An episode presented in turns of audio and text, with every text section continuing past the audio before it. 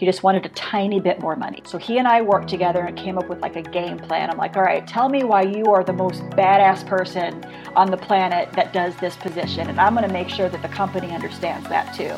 And I was able to write up this like beautiful paragraph essentially explaining why this guy was so amazing and sell it to comp.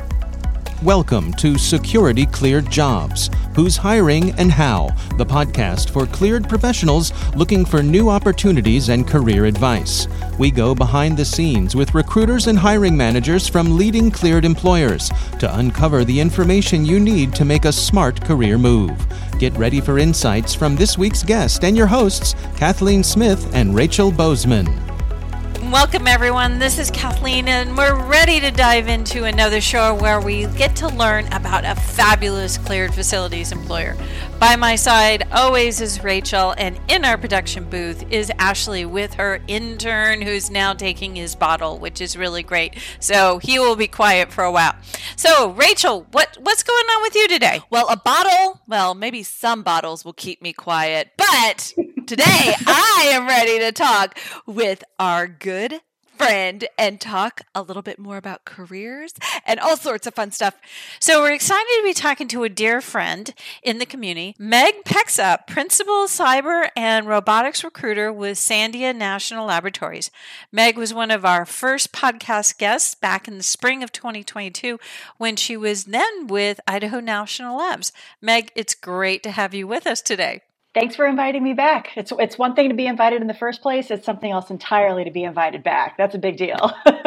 and we couldn't think of anybody better to invite back. So super excited that you are talking with us again. So, what's been going on with you? Fill us in a little bit about where you're at with Sandia, kind of the background there. What what's been going on with you, my friend? Recruiting right is kind of same the same across the board. If you can recruit for one industry you can pretty much recruit for any industry. You just got to learn how to not sound like a total idiot when you ask questions and the keywords to ask keywords to look out for with the answers. So i'm pretty much doing that but just for a company that's three times the size. So it's been drinking from the fire hose big time lots of uh lots of learning a lot of the processes and procedures are different, but the basis is still the same. I got to find the best of the best talent. We're looking for like senior and distinguished and principal level people, the type that like maybe exists like 1 to 2% in the world. I'm exaggerating, but it's it's they're hard. right? They're hard. but we know no one better than you to find them. Well, I appreciate that. So, the national laboratories are always just sort of a favorite topic of mine because I really feel that they provide the backbone to our science and, and all the really hard work that we do and, and really su- uh, support our overall infrastructure. But help people understand, can you fill us in a little bit more on the role and mission of Sandia Labs? The the main focus of what we are working on at Sandia National Lab. So a lot's with like nuclear deterrence and nuclear nonproliferation and basically keeping the stuff that we are working on safe on our soil and out of the hands of the bad guys. So there are lots of uh, safeguards in place, and, and the types of people who I look for are all cybersecurity focused, whether the program or project be for uh, information technology or operational technology, creating applications, pretty much everything. So, what we do in my division, so I'm in Division 9000, and we're kind of like, for, for a very simplified way to put it, we, we kind of like lend people out to the rest of the lab to work on all of the different projects and programs that they work on. So, because of that, the people in our division are very well versed in what's going on with the other different divisions. So, very large national security focus, nuclear deterrence, or nuclear nonproliferation, nuclear deterrence focus, and things like that all things that just roll right off the tongue. So, so easy. You know, so easy. So easy, schmeezy. but I have to tell you, I am like digging the new title principal cyber and robotics recruiter like pretty cool so you know kind of looking at the different things that you're hiring for obviously we know it's in the cyber and robotics and you were giving us some um, you know some insights to those different pieces but what are the different type of cleared positions that you're currently hiring for? And is there anything specific, especially in that cyber and robotics space, that just keep you up at night and definitely on the hunt for? Um, so, the types of positions that I'm working on, we are moving a large portion of the applications that we support into the cloud. So, a lot of the positions I work I'm working on are cloud focused we also have lots of developers, typically back end developers. We're not really creating front end applications that users interact with, but we're mostly working on back end technologies like Java and C. One of the teams that I work with, the way they kind of described it was if it flies, we create programs to communicate with it from the ground. So that was pretty cool, right?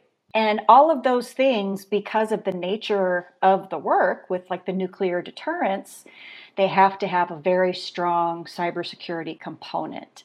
So every single position, every single one requires a clearance.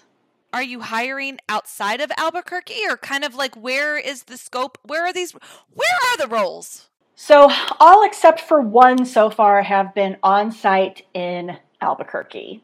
So I was hiring for a Ruby on Rails developer which apparently it's still the unsung hero. It's just over in the in the corner, still doing its thing, but just uh, a little quieter than I, I remember. But that's the only one that I've that I've worked on in this past ten months or so that has been 100% remote. Didn't matter where you lived, but because of the SCIFs and the the way you have to be connected and that sort of thing, pretty much all of them are on site at least half the time. We do have two locations. We have a location in Albuquerque, and then we have one in California that I will sometimes see positions at. But for the majority of them, I'd say 99% are in Albuquerque. So, since you're here representing Sandia, tell us a little bit about the culture and who's somebody that would really thrive in that type of environment. For those people who are going to watch this who haven't seen my last one or have seen me out in, in person, I normally have purple hair or magenta hair. And that is how I interviewed for this position. I am covered in tattoos. I have a nose ring. I, you know, I think that describing what I look like is a really good example of, of what the culture is like, what they're open to. It's not the type of stuffed shirt type environment where you have to wear a suit and tie or the women have to wear skirts or any nonsense like that. It's more about what you can bring to the table, not just with your knowledge, but also with your personality. I think that from what I've seen across the board with the lab system, I think they do a really phenomenal job of hiring not only skill sets, but also personalities. They would rather train a couple of a, a, couple of things and have a really good personality fit versus hire brilliant jerks that you have to work alongside for 40 hours a week. What I can tell you is that in the last year or so, we hired a whole team of technical recruiters at Sandia, and our job is solely to find the passive candidates, the ones who aren't necessarily looking. We're for lack of a classier way to put it, we're professional stalkers. We find people who aren't listed or who don't necessarily want to be found, and we start a cold conversation with them to bring them on site. Awesome. I love it how you always have this description. Look, got purple hair, magenta hair, blue hair, and, and all this because I don't think people understand that to be researchers, you also have to have fun. Mm-hmm. So, Meg, the clearances that your folks have are L and Q Department of Energy clearances. How do those compare with the secret and top secret clearances that we normally see in the rest of the DoD world? And what are your experiences with those clearances transferring over to DOE? And is it a lengthy process? Is it a convoluted process? Not that I've seen for the last five years that I've been in the lab system. seems a lot easier to get a, a DOE clearance if you already have a DoD clearance. So the the L is equivalent to a DoD secret, and the Q is equivalent to a DoD top secret. I just hired somebody not too long ago. Gosh, I think he got his. I don't think he had one at all, and he got his clearance in like three months. So long gone are the days. I guess the backlog is caught up because when I first started working in the in the lab system, it was taking 18 months, if not more, to get an L clearance, to get early, you know, the the secret equivalent clearance. So I hope that it stays that way. I know that time will tell. Yeah, and I know that uh, Rachel has a very quick question with a very quick answer coming through. Spoiler alert, much, but yes, I, I, you kind of alluded to this earlier, but for sake of just getting it out there and making sure we rip the band aid off, remote and hybrid work. Lots, little, none? Well, so remote, pretty much 1%. You know, that, that Ruby on Rails position was the only one that I've had, and I've worked here since August. Hybrid, though, the majority of the positions are hybrid. However, Hybrid means you got to go on site, right? Every once in a while. So, because of that, you do still need to be within 100 miles of the lab. So, yeah, I mean, we're, we're getting there, but I think that they said the other day like 20% of our, our employees are now hybrid. So, we're seeing that number kind of eke ever upward. Sorry, didn't mean to spoil your your your question there, Rachel, but you know, had had to do a little drum roll there. So, how Meg, how are you competing for the talent that you need? I mean, what are Sandia's key selling points for cleared professionals? So the things that I love, we have an amazing schedule. We have either a 980 or a 410. I am on a 410 right now and I absolutely love it. First off, because it's so easy to work 10 hours in a day, so why not just knock it out in the beginning of the week? And still have a life on the weekends. It's amazing how short two days can actually feel. So there's that. Um, the other thing that we have that I think is really amazing is that if you max out the contributions on your 401k, you're looking at a 16% yield on it. And that's pretty amazing. A, a large portion of that, I think 6% of that that of the percentage Sandia contributes with or without your contribution. So even if you start to work for us and you don't have any extra money to contribute, we actually put 6% of your annual salary into a 401k for you. That portion of the 401k fully vests after three years. The part that you contribute will fully vest immediately. So if you leave before three years, you get to take what you've contributed. If you leave after three years, you get to take it all. So I always tell everybody if you leave, just do it after three years. We also have a like a killer relocation package. It includes like housing, and we help pay for your your uh, closing costs. And we have a company that helps you sell your house and does like appraisals and marketing and all that stuff. We give you a house hunting trip for six days and seven nights. We'll move your spouse with you. We help your spouse find a job once they get here. I mean it is just like the gold standard. You know, it's it's a really amazing relocation package. And, you know, killer benefits too. And what's kind of nice about the benefits is that they're on a sliding scale. So if you're an entry level person, you're not going to pay as much as a director to to uh, get the same kinds of benefits. So we give breaks to the people who are just coming out of college and probably still have some pretty hefty student loan bills to deal with. So that's that's nice too. I've never seen that anyplace else. So I thought that was kind of cool whenever I joined. And those are just my favorites. There's a bunch of other benefits too. Awesome. Love it. And, you know, something that you are is just amazing and amazingly cool, but you're also really good at giving tips um, to those clear job seekers out there. So, yes, because I don't mind also begging, um, would you mind sharing some of your amazing tips that you think our listeners would love to learn from you?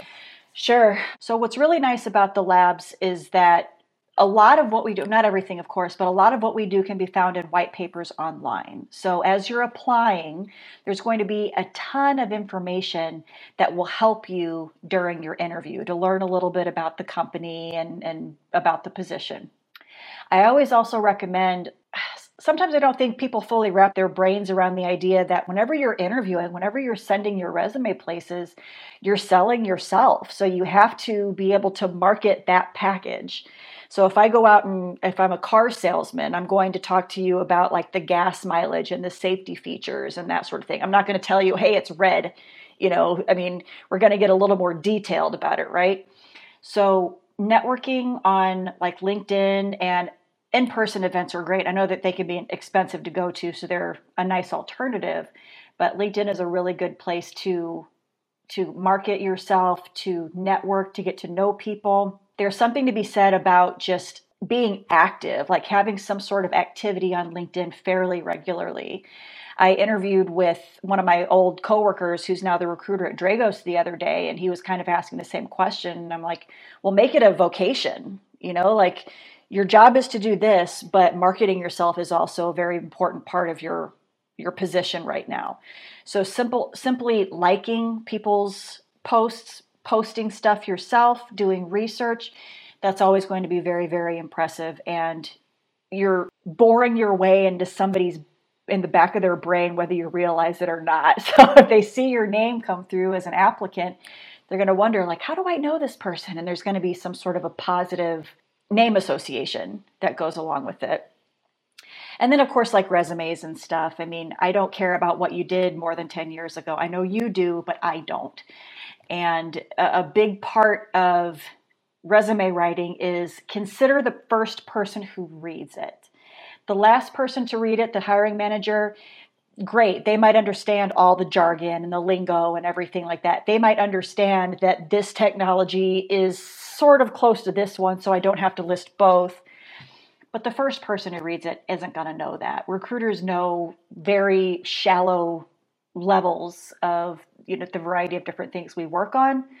So make it easy for the first person. List your education at the top if it's a requirement. List your years of experience at the top if it's a requirement.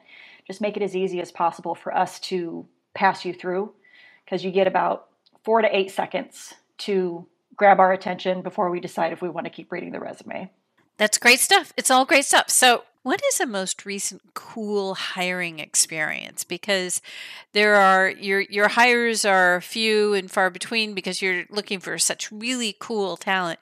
So, what was the most wow? We really got that person. You know, what was it that it was a success story for you and your team that you you convinced someone to come join you? Sure. I met this guy at Texas A&M University. They sent me there just because it was my first event. I'd been here for about a month and I met this guy who was just stellar. He was about to graduate with his PhD in computer science. One of those purple quadricorns where it's like they are so, so incredibly intelligent. They, they know um, how to communicate and explain things in a way that people like me can understand. So I was very driven and very motivated to get him into our family. So we got to the point they're interviewing back and forth. He has plenty of time, you know, because this is like back in December. So we're, we're, we're taking our sweet time with him. And eventually it gets to the point where we make him an offer. And there was like crickets. So I'm like, okay, wait a second. There's something that ain't right here. But I called him uh, and I was like, okay, what's going on? There's got to be something here that you're not telling me. So we just had this, we had this very candid conversation. And I was like, okay, let me see what I can do. He just wanted a tiny bit more money. I mean, it wasn't really, it wasn't outrageous or anything like that. So he and I worked together and came up with like a game plan. I'm like, all right, tell me why you are the most badass person on the planet that does this position. And I'm going to make sure that the company understands that too. So we came up with this list of things that he did that were potentially different than what other new folks had that were to join the team. And I was able to write up this like beautiful paragraph essentially explaining why this guy was so amazing and sell it to comp. And within 24 hours, they came back and they're like, you're right, sounds great. And I was able, we were able to go back to him with a better offer. And I felt such a sense of accomplishment, you know, because the best part of recruiting is being able to do that, being able to be the advocate. Everybody has their favorite part of the jobs, and that's mine. So, and I'm still getting excited about it in case you couldn't tell. I feel like I'm getting red. That's great. And everyone thinks recruiters are so boring. Uh uh-uh. uh I, I, love that. I was getting excited as a recruiter at heart because it really is. We get a bad stigma of just being resume executors, right? Eh, you're out. But really, it is that it's that advocate. It's that partner. It's that person that's going to listen and give advice. I mean, right. pretty much kind of everything. So that's right. Yeah, we're doctors, we're therapists, we're you know we're all that stuff. we are all of the above. So I know that people are going to want to stay in touch with you, especially because you do check all of the above boxes. So how in the heck can they get a hold of you? Well, currently my email address is mgduba at sandia.gov. Um, and I'm constantly on LinkedIn. I will accept pretty much every invite unless it's like asking me to buy insurance or something along those lines. I get those sometimes. oh, yeah, we all get them. We all get them. And as always, it has been an absolute pleasure getting to chat with you again, learn with you again. Meg, thanks so much for joining us. It's great seeing you again. My pleasure, always we had another great conversation with our friend Meg. She always has such great advice. Rachel, what did you enjoy about our visit? Well, I always just love Meg. She's just such a ball of energy, positivity, and has some cute little fur balls on top of that. But something that I really enjoyed in just listening to her was just kind of the reminder of the different roles and the different facets that exist as a recruiter. It's not just someone who's that gatekeeper that looks at your resume and says, in or out. It really is that person that's going to advocate. It's the person that really genuinely cares um, in making a good match, both for the candidate as well as the company. And I think she just embodies all of that. And it got me excited and a good reminder of, you know, why I do what I do and why so many do what they do and why you should be nice to your recruiter. yeah that. We we need a national love your recruiter day. I'm making it. It's going to be a new club. Join the club. but what did you enjoy, Kathleen? I just love the national laboratories. I mean, I don't think they get enough promotion, and I think it's really great that they have. We've talked to many different great recruiters from the national labs on this show, and Meg is just personified. You know that they look for top talent, they look for people who want to really go out of this world or take care of really big, big, big issues. So I just love talking to people who, who tackle that big stuff. I mean, there's some big stuff we tackle in the security cleared community, but you know, the National Labs doesn't get a lot of promotion, so I'm going to get out there with my sandwich sign and say, go work for the National Labs. So that was another great show. Thanks for following us. Share us with your friends, and we look forward to you hear us on our next episode. And be nice to your recruiter. Yes.